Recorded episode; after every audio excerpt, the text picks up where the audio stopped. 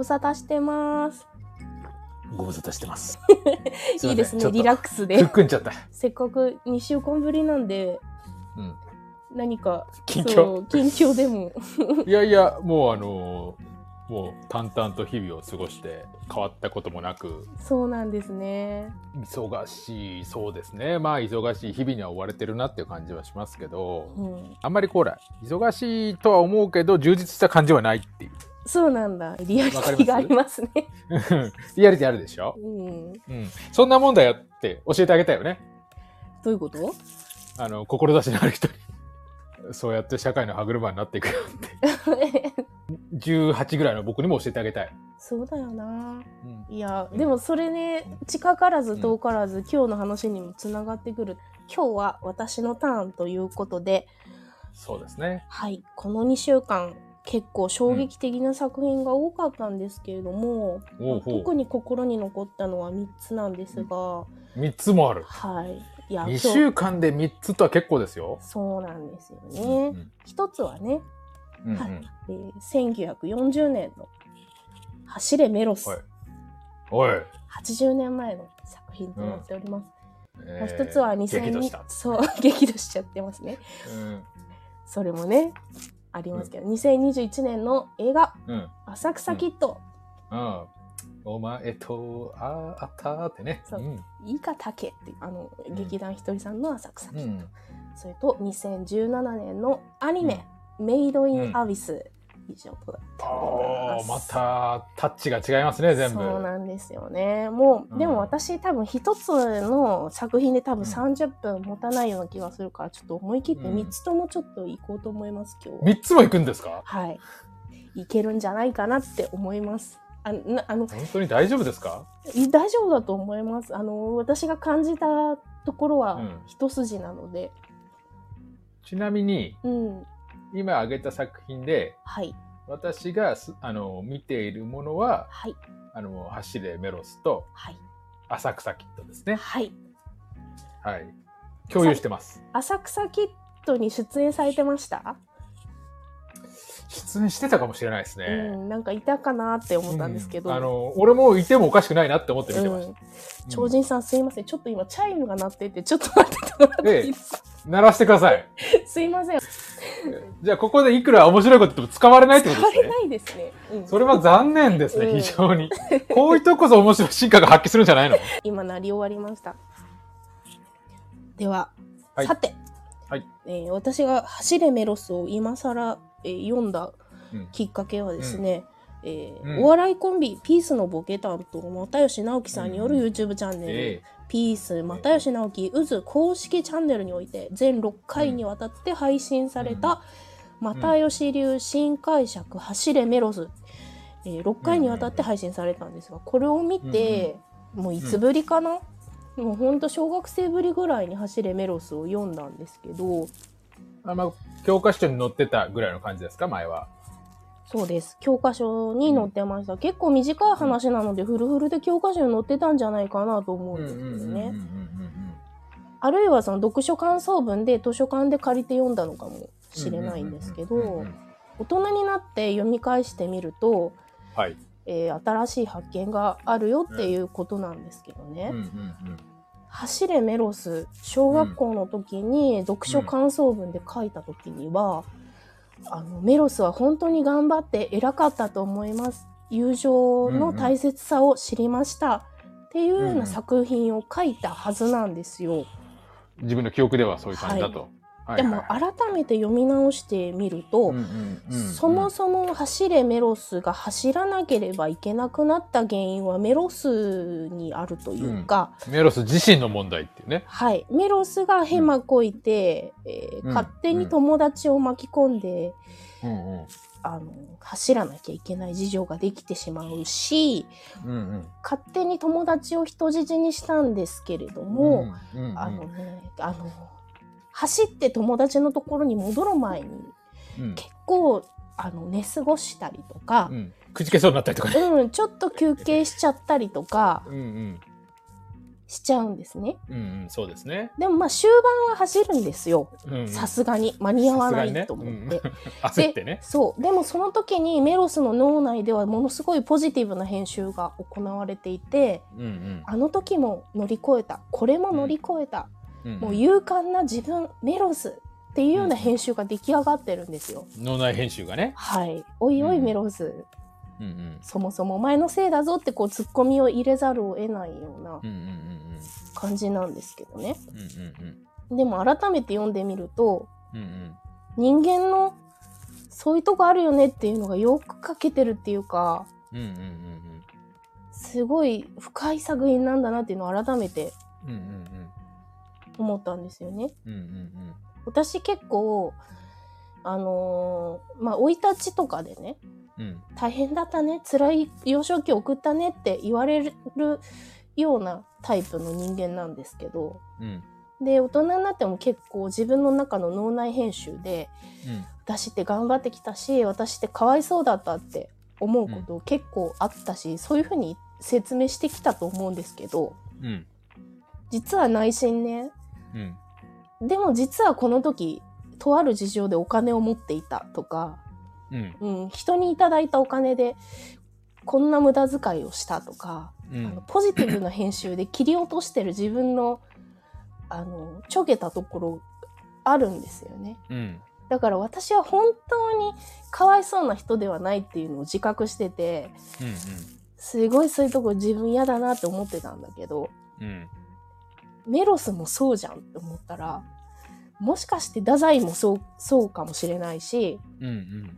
みんなそうなのかもしれないって思ったらうん。すごい救いがあったんですよ。なんか自分は頑張ってるって言うんだけど本当はそれぞれの中にうん。ちょっと人には隠しておきたいところとうんかいうところがあるのかなっていうふうに思って、それと同時にね、うんなんで小学校の時に疑問に思わなかったんだろうって自分が怖くなったところもあったんですよ。うんうん小学校の時も同じ文章を読んでるのにうんうんいやいやいやメロス走ってないじゃんってなんで思えなかったんだろうと思ったんですよね。うんやっぱり大人がどういう作文を書いてほしいかっていうのを子供ながらに察知して、うん大人好みの文章を書いてたと思うんですよ。そうでしょうね。うん。超人さんは2014年に小学校で、あの座高を測るのが廃止になったのをご存知ですか、もちろん知ってますよ。うん、あれってうん。廃止になった理由はうん。あの座高測る意味あるって誰かがうん。言ったかららしいんですけど、そうですね。あのあんまり意味ない。うんねなんで疑問に思わなかったんだろう小学校の時、うん座高を測られながらこれうん。測る意味あるってなんで思えなかったんだろう。やっぱり大人がそうしてほしいっていう行動を自然と取ってたんだなって思ったらうんうんちょっと怖いなっていうふうにうんうんうんうん。うん思ったんですよね。なんかこうね疑問を持つってやっぱり結構エネルギーいることですかね。特にね、あのデフォルトになってるものに対して。うん。ね、えー人間ってこういうもんだってね、あのほらね、あの大人がこうあってほしい像を演じた方が楽みたいなね、うん。大人じゃなくても、まあ、周りがみたいなね、うん。そういうとこがやっぱりあるんじゃないですか？うん。まあある一定の年齢でうん、疑問をあ感じるようになってからの方がきついかもしれないですよね。実際ね、あの、太宰治もですね、うんあの、私、太宰治好きなんですよ。はい。あの、太宰もさ、育ち良くて、うんあの、いいとこの坊ちゃんでさ、うん結構、はつらつとした子だったわけですよ。うんうんで、な、あの、なんていうのかな、あの、小学校の時に、うん鉄棒かなんかでさ、うんこうね、やって、うん。あ、うん。ここで鉄ら落ちたらウケるなって思っはい。てやるわけですよ。うん。で、したら、まあ、みんな大爆笑で。うん。したら、まあ、クラスの、まあ、一番バカにしたやつから、うん。わざと言われて、うん。そこでね、あの、恥ずかしくなるっていうね。いやーなんかいやーすごいな。同じほぼ同じエピソードあるわ私、うんうん。一人一人にそういうエピソードあるのかな？あると思いますよ。あの小学校の時あがりおくんっていうクラス。メートがいて、うん、いい名前だ。で鶴小学校だった人は私とあがりおくんが犬猿の中だったっていうのはもう周知の事実なんですけど、うんうんうんその一番嫌いっていうか一番ケンケンし合ってた人に大げさなんだよって言われたんですよ。うん。うんうん。で実際大げさに持ってたんですよ私。うんうん。一番疲れたくないところを疲れてだから犬猿の中だったと思うんですけどね。いいあの空気読んでそこは黙ってろよっていうところをズバズバついてくる人だったから、うんうんうんもう本当に恥ずかしくなって、うんうんでその後殴り合いになって最終的には私ね。うん、うん。あの向こうのねあがりおくんがお母さんとね、あの団地の階段登ってうちにね謝りに来てくれたんだけど、武闘派ですね。いやでもあがりおくんの家は3階建ての一戸建てでね。いや、金持ちだ。そうそう。だからどんな気持ちでお母さんと岩田団地の階段を上がってきたんだろうんうんうんうとも思ったことあるけどね。そんそんな上がりおくんは今何してるんでしょうね。うん、でも中学校からねあのすごい勉強に目覚めてあがりおくんがやんちゃだったのにおうおうおううんうん多分とてもいい大学に行ったんじゃないかなと思おーなるほう。ど。うんいいいい子になった。その子そんなことを思い出したと。そういやあのね太宰に会いたいなわかるよ、わかるよっつって。うん、君の気持ちわかるよ。ね。まああのね、自分を道家といい、うん、ね。あの、ある種ね、業、人間の業みたいなものをね、ずっうとん。この思い悩んだ人ですから。すごいな。あいやーはず。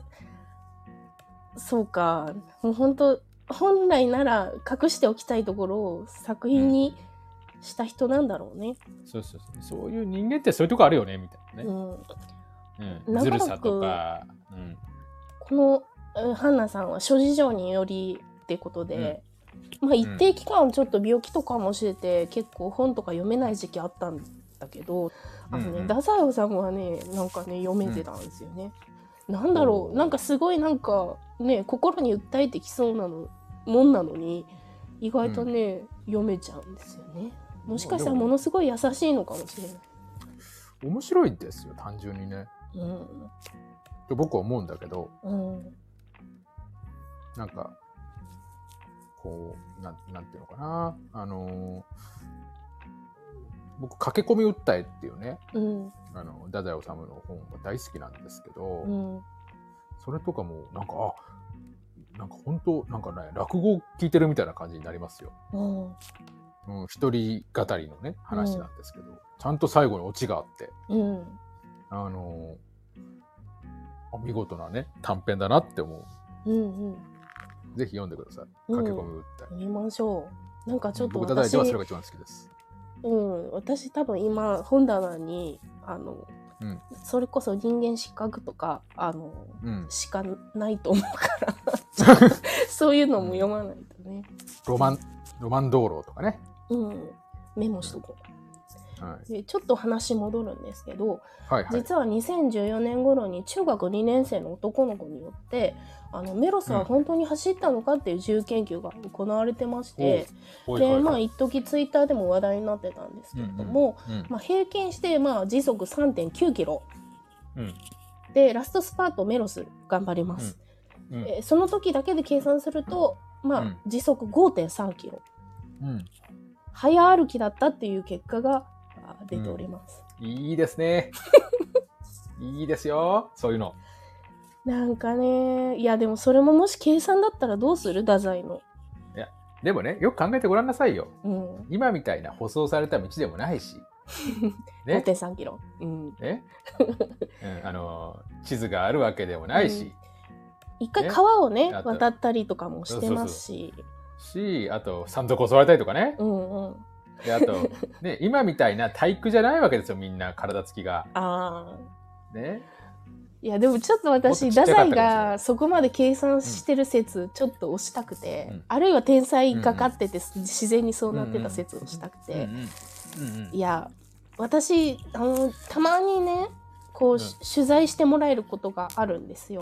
あのコロナ禍で大変な時に、まあ、仕事も失って離婚もしてで体も丈夫じゃないところでうん。新しく仕事自分にできる仕事を個人事業として起こしてやってるってことで、まあ、コロナ禍かで立ち上がった人っていうことでうん。うんもちろん人に助けてもらうこともあるんですよね。そんな人だから仕事を頼むとか可愛がってあげようっていううんでもねやっぱりね個人事業だからねあ今日体きついって言ってね一日休むこともしょっちゅうあるしね。うんうん。もうねだからね私もすごい頑張ってギリギリ来てるけど本当にね、うん。時速3 9キロの歩みなんですよね、うん。うんなんかこの自由研究を見てもわ笑えないっていうか。うん。もうわかる？私の気持ちが。時速3.9キロでも例えば3日3晩歩き続けたとかうん。それは立派なことじゃないですか、そう。だからその多分私とメロスうん。は、まあ頑張れる時に5 3キロ出す。まあそれでも早歩きなんだけどね、うん。でもうダメだと思ってまあ寝ます。うん。であまた頑張れると思って5 3キロでうん。走ります、まあ早歩き、ちょっと水飲んだりとかしてね。そうそう鼻歌歌ったりしてね、うん。でまあトータル見てみたら時速3 9キロだったなっていううん。生き方してるんですよ、自分と重ねたわけだ。重なっちゃいますね。でもすごい救いでしたよ。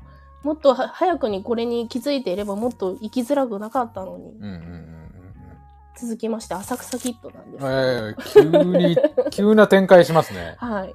いや全部でも言いたいことは一つなんですよ。2021年の浅草キット、うんうん。これでねあの、うん。まあ名台詞の一つでうん「いいかだけ。うん。客にこびるなよ。うん。何が面白いかお前が客に教えてやるんだよ。うん。まあもう一つ選ぶとしたらうん「おいお前何様なんだよ」ってうん。お客さんに、えー言われたものに対してうんうん「えー芸人だよ」って返すっていうところは結構芸人だバカ野郎うんそうかね。バカ野郎大事だね。バカ野郎大事です。うん。タッチとしてね。そう。っていうシーンがまあ結構印象的うんうん、で、であ浅草キットを見た後はね、はいはい。結構私あの打ちのめされちゃって。もともと私はアーティスト志望あの、うんうん。だったんでうん。だから客にこびない。何が面白いかは客に教えてやるんだよっていう気持ちで創作活動を、うん。まあ、20代の前半ぐらいまでしてたんですけど、うんうん。今はね何で言うのかなその分かりやすくしてうん知ってもらう仕事をしてるんですよ。一応ウェブプロモーターっていう肩書きにはしてあるんですけどはい。客にこびるプロなんですね。ウェブプロモーターという仕事が。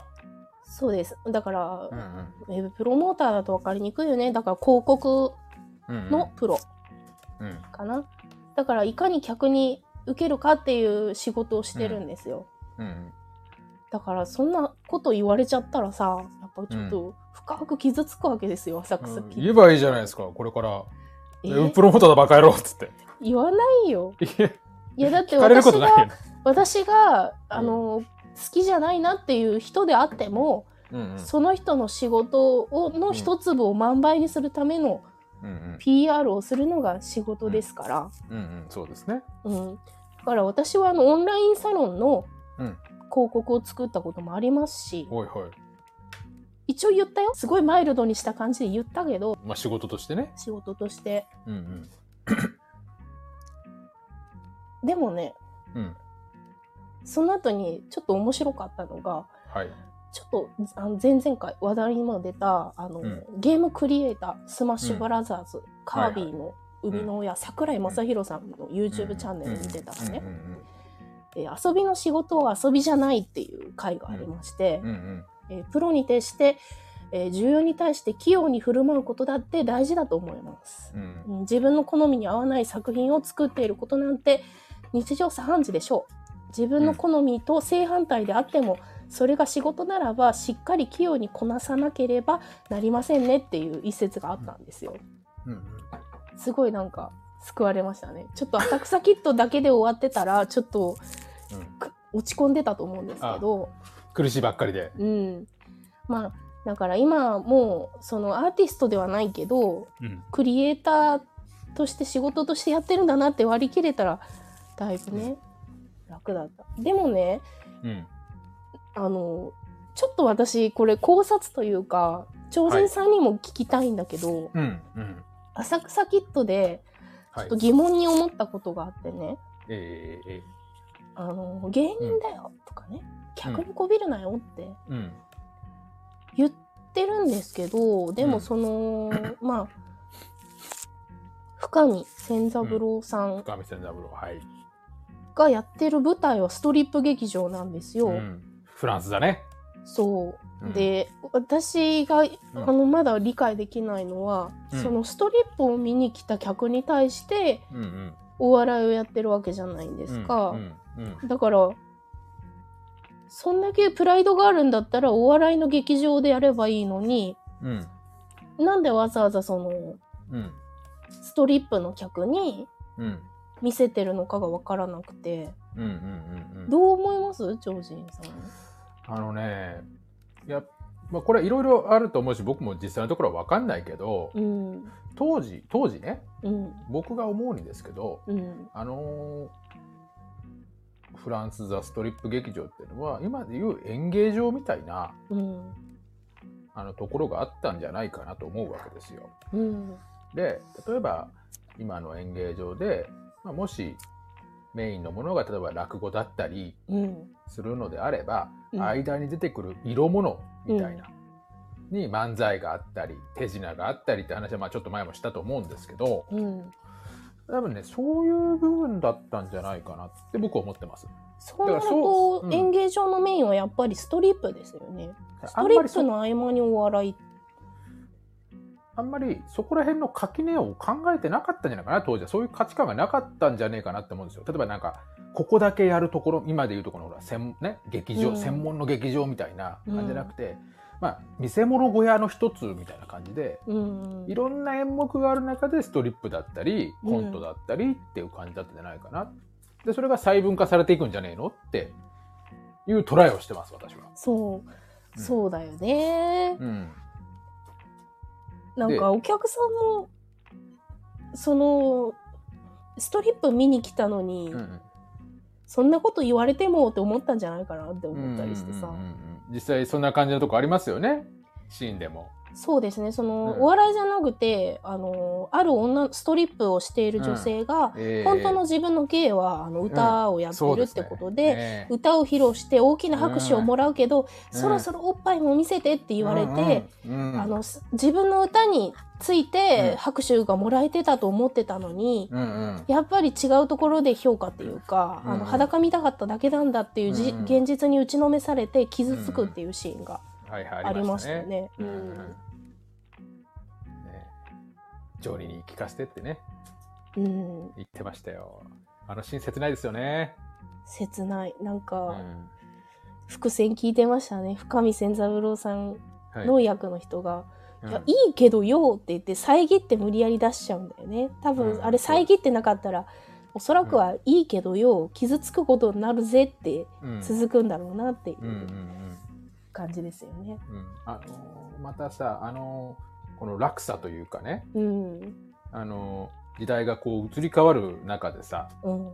あのー深みのさうん。あのーなんていうの？この言いか言い方があれかもしれないけどこのお落ち方というかうん。このね弟子にこう抜かれ抜かれるという表現が合ってるかわからないけど、うん。こう自分より有名になっていく弟子を見てうん。あの心持ちがねうん。なんかこう切ないじゃないですか。そうだね、うん。素直になれないところもあるよね。でもねぜもうね俺が逆の立場だったら嫉妬で狂ってると思うんだよね。あの深みの立場だったら。うん。あのでもねあのほらねいいシーンもあるんですよ最後の方とかに、そうだね。結ど。構あの映画を見る前はね、うん。その私も同感であの、うん。弟子に追い抜かれるのが、たまらなく歯がゆくて、うん。とんでもない乱闘シーンなんだろうなって思ってたら、うん。うん。結構ねじわーっとあっさりしてましたよね、なんかで飲み行くかぐらいの。そうそう。で実際にあの嬉しかったみたいですよ。あのうんそのあのし史実というかまあどの立場から言うかにもよるけど、あのこう売れていく、うん。あのビートたけしうんを見て、あのすげえテレビちゃんと見てたとか、うん。あのバカ野郎とか言いながらうん。あ飯食うかとかね本当に言ってたっていうね、うん。あの人だったみたいですよ。なんか師弟関係ってうん。うんそれ本物はそういう形なんだろうねそのうん自分をふ踏んでうん。自分を踏んづけて超えていけっていうのうんが師弟関係なんだろうなって。今、その、ね、師弟関係っていうものが、うん。まあ、廃れつつある時代の中で、うん。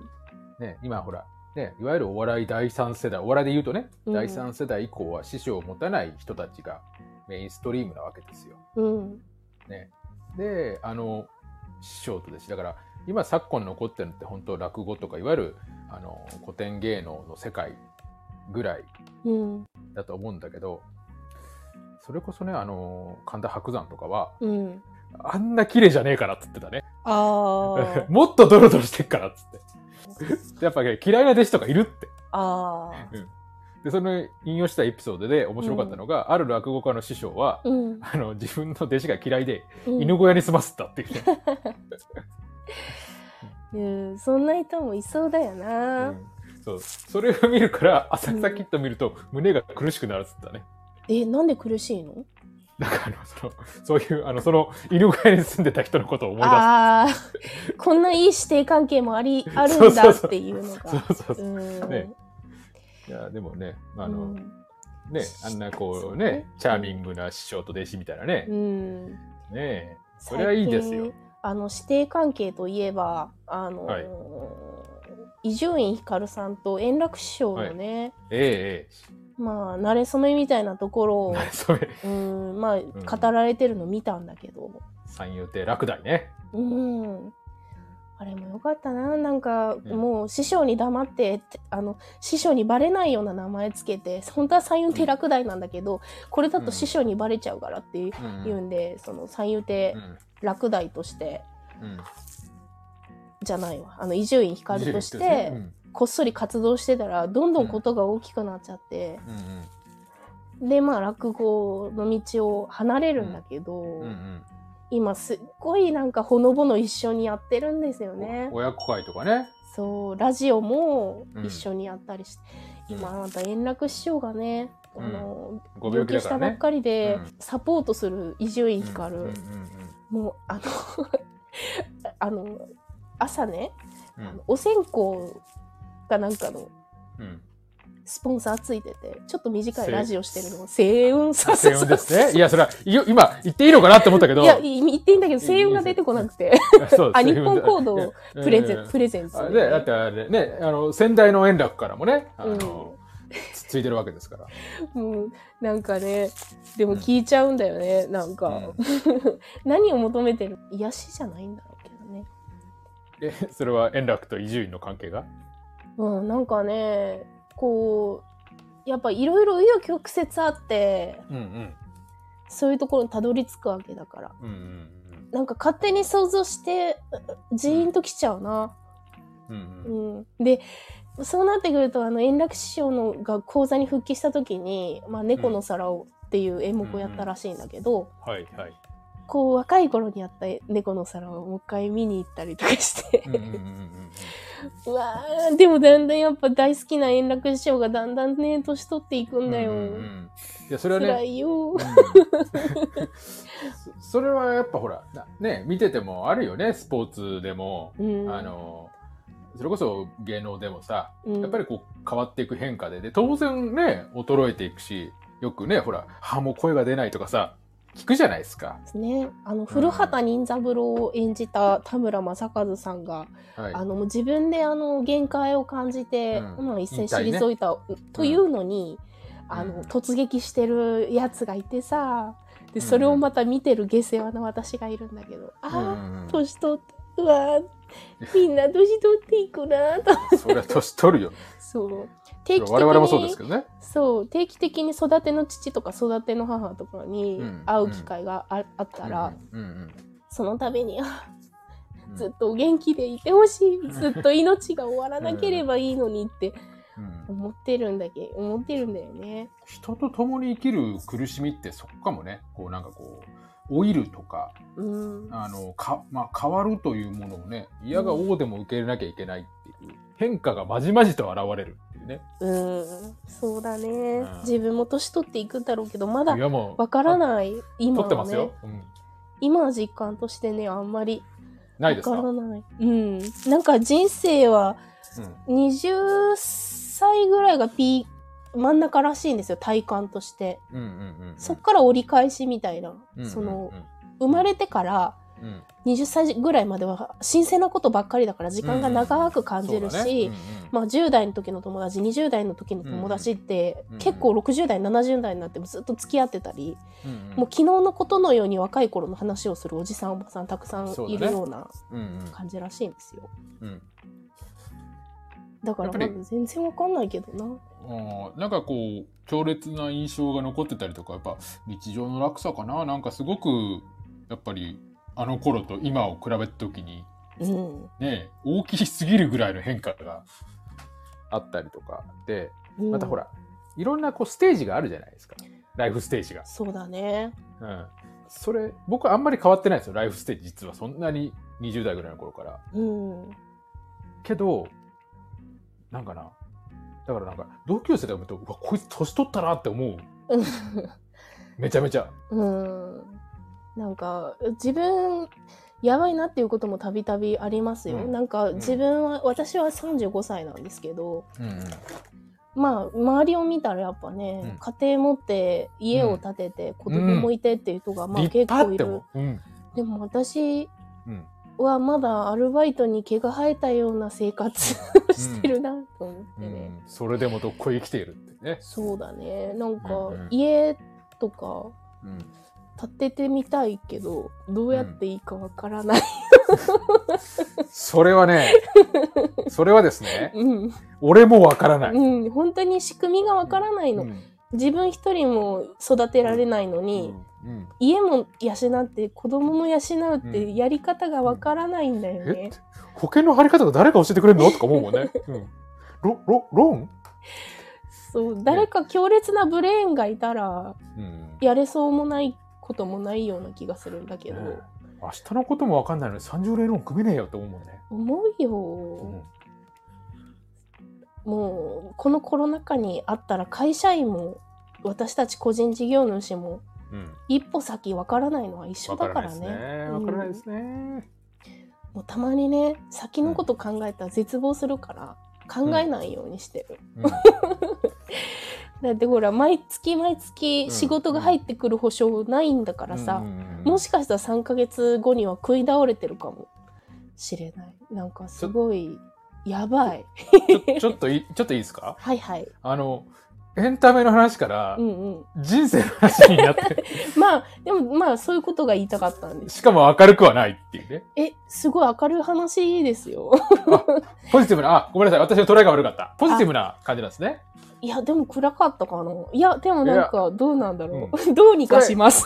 多分、編集で聞いた時に冷静に判断してくださいよ。そうだね。うん。あ、そう。これはってね、うん。暗いかないや、意外と明るいなってなるかもしれない。トーンは明るいかもしれないからね。うんうん。ねそう明るいこと、あ、明るいトーンでね、なんか暗い話をするとかもあるじゃないですか。そうだね。だからまあ、でもまあ、いかにこの走れメロスと浅草キッドと、うんまあ、クリエイターのうんあの神様、桜井正宏さんの映像で、うんまあ、考えさせられたかっていうのがこの暗さから読み取っていただけるとありがたい。うんちょっと時間的に今日はメイドインアビスを、うんまあ、する、話すところまでいかなかったって、また機会があればと思うんだけど、あの、ねメイドインアビスはね、まあ、主人公は人間の子なんだけど、まあ、一緒についていくのはロボなんですよ。うんうん。人の子と同じ時間を生きれないですよね、ロボって。うんうん。人が死んだ後、ロボはきっと一人になると思うんですよ。ええええそうですね。うん、さっきの話にもつうんうん。つながりますけど、まあ、それがどうなるかっていうのはまだ分かってない、あの、連載中なんで、うんうんううんん、まあ、本当考えさせられる作品で。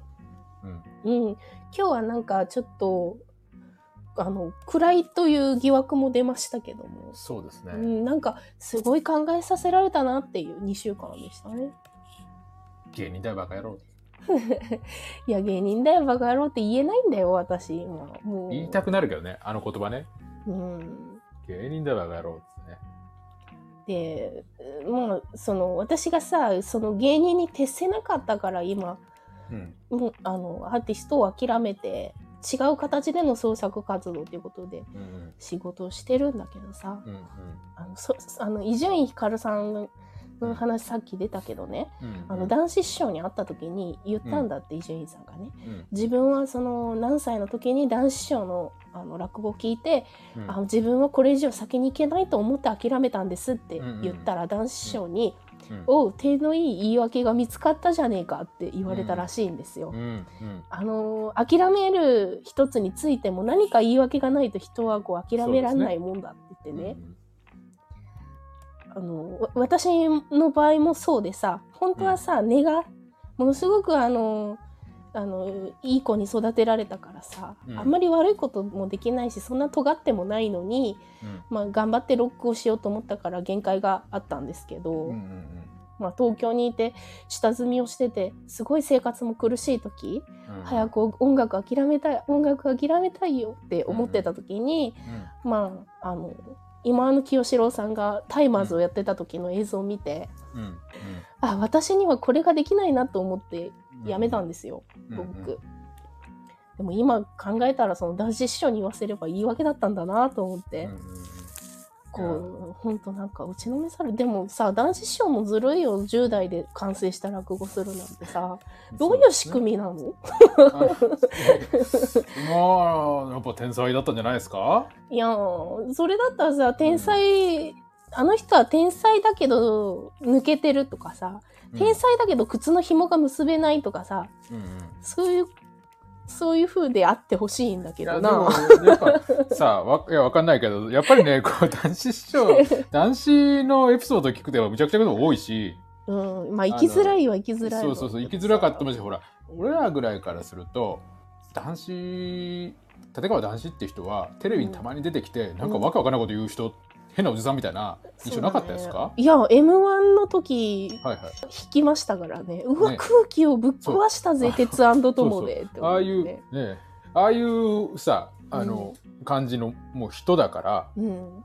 あの、まあ、もちろん生きづらかっただろうしうん。あのなんていうかまあでもそういうのを許容してる社会とうん。こうなんていうのかな慣習のそのなんていうのかな教養というかうん。がまあまあ当時はあった今だったらってね。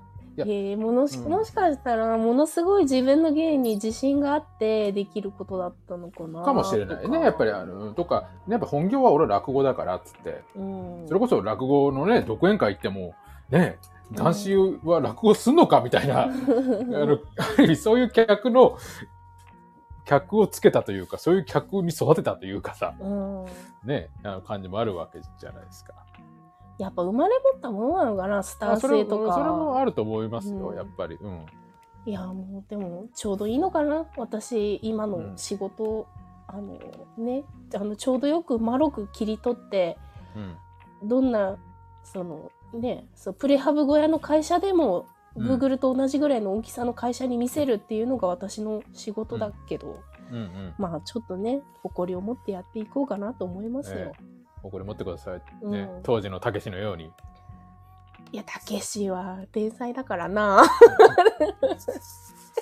えあれだってそうじゃないですか。ほらテレビ向けのゲイをややり、ね、やれよって言われてうん。でも結局やんなかったっていうね。いや私はテレビ向けの芸をやってくださいっていう立場だから今、うんうん。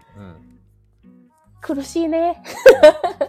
まあでも割り切ってやっていくんですけどね、うんうんうん。うん、あの頃の自分たちへっていう企画も面白そうですね我々なりに、あの頃の自分ね。いつにフォーカス当てるかですね。うんまあ10代ぐらい1718ぐらいの自分に向けてうん。何を語るかっていうのも、ううんん自分のそれも聞いてみたいし、ちょっと超人さんのもいつか聞いてみたいなって、ああそうですね。うん。17、8の自分ね、うん、そう。言ってあげたこといっぱいあるよ。うん。ね。でも聞かないんだろうな。まあとりあえず1718の。うん。うん子はね、うんこれはとりあえず横道にそれるなよって言いたいね。うん、横道にそれたから今俺だからなっつって。そうかな私からしたらやっぱ超人さんあの中度を進んだように見えるけどやっぱいろいろあったんでしょうね何しろるねそのまあ二十歳過ぎてからあんまり会ってないからねうん。うん。張ってない。まあ、うんうんまあそうですね。まあ、紆余曲折あるでしょう、誰しも。ねえ私はなんかこう無理してでも東京に住みなって言おうかな。もしいたらね。住み続けろと。うん。いやもう東京都内にうん。もうご飯が食べれなくてもうん。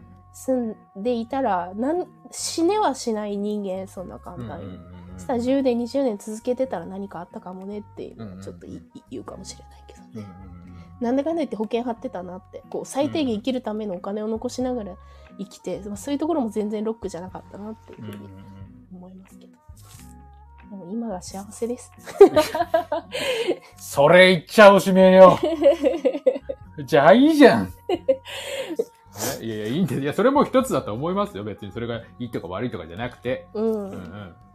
あの、ね、幸せ、いや、それこそ、人から見れば幸せだって思われても自分の立場から立つとそうでもねえなとかさ。うん。いや探してるんだよね、こういう時の話の結び。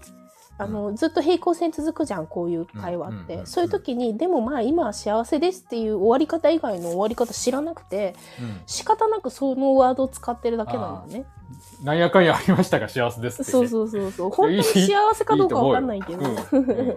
いいと思いますよ。うん。まあちょっと長くなっちゃったんですけど、ええちょっと後でします、うん。はい。じゃあ今日も元気よく挨拶して終わりたいと思います、アデューまったどうしてもアデューやりたい？あ、いや、いいです。やらなくて。結構、結構です。すみません。また2週間後よろしくお願いしますね、よろしくお願いいたします。はい、それでは皆さん次回の配信でお会いしましょう。さよなら。さよなら。さよなら。あの、映画のことで。うん。で、そんな二人が、あ、まあ、第三者の作品を通じて関わってるっていうのは、なんか不思議だなって思うね。ああ、エンディングで。はい、はい。エンディング。で。で、若干、浅草キッドのメロディーに似てるような気がするっていうね。寄せてんだろうなっていうね。サンプリングの精神かもしれないですうん、ね。まあ、オマージュというか、うん。うん、なんかそういう感じがなんとなくしますけどね。うんうんうん。うんね芸人だバカ野郎。うんいやーね、門脇麦がね、え、何？門脇麦って何？ああの、踊り子じゃないですか。あー、女女優さんの名前？女優さん、うん。あの役者の名前、役の名前忘れたけど、うん。ねなんかあっという間にいい感じになってるなと思ってね。あ、原作ではそうでもないってこと？いや、覚えてないけど、うん。なんか読んだ気がするけど、覚えてないけど。なんかさ、勝手に想像したけどさ、フライデー襲撃事件で怪我をさせられた愛人ってあの踊り子だったら胸熱だなーなんて思ったんだけど。そんな世の中綺麗にまあいかないか。かないんですよ。うん。そうね。いやー、そうだね。深い。ね俺だったら嫉妬で来るけどな、でもな。あいつって。俺よりいい賞取ってやろうって。うん。なんかさ、私は師弟関係じゃなくて全然知らない人なんだけど、はい。あの、初めて安倍真央ちゃんと同じイベントでライブしたと時に、はい。上手すぎて、うん。ちょっとたまもう耐えられなくてライブハウス飛び出して、飛び出して。うん。うん、カンタループに行ってうん。そ全然知らない人がイベントやってるのにカンタループのカウンターで泣いたわ 泣かないで。そしたらさどっかの県から来てる、まあおそらく有名な、その人のうん、どっかの有名なおじさんの演奏イベントだったんだけど、うんうん。その演奏が終わったそのおじさんがめちゃめちゃ慰めてくれたの覚えてる、うんうん、いいじゃないですか。うん、優しい人との出会いじゃない。本当だよないい。甘酸っぱい思い出。本当だよねいいじゃない。私の浅草キッドです。いや、でも指定関係でも何でもないよ。うんあの、ねうん後から始めた人が先に行って悔しかった話。うん、そうだね。後から来たのに追い越されて。そんなことはあるじゃないですか。よくありますよ。多々ある。そんなことって。それね、当時は後からって思ったかもしれないけど、今から見たらほぼ同期みたいなもんだ。1年、2年変わらないですそうですね。年齢の差はあっても、キャリアの差とかね、よね。あるかもしれないしね。そんなことはもうただまままあありますよ。うん。うんああありがとうね。これまた編集してぼちぼち出していくから。いえいえいえいえ。うん。ありがとうございました。まあちょっと、あの、順次、ちょっとやっていきましょう。はい、わかりました。うん、はい。あの、またそのうち、ポッドキャストにしましょう。あの、そしたら、やりようあるかもしれない。その、ポッドキャストを持ってる人はいるだろうから、うん。通知オンにしてもらえるようになるし。うん、うんうん。でも当面はちょっと編集が難しいからちょっとスタンドえ FM お任せします。でまあ23ヶ月、まあ、ほ放置してて大丈夫だったら、まあ、ちょっとまとめてとして。なんか他にもアイデアあったら教えてください。せっかくやってるんだったらどうにかしたいんで。うんうん。うんうん。お願いします。わかりました。今日もお疲れ様でございました。お疲れ様でした。お忙しいところお付き合いいただきいいえいいえ。またはい再来週お願いします。時間があれば。はいよろしくお願いいたします。はい、お願いします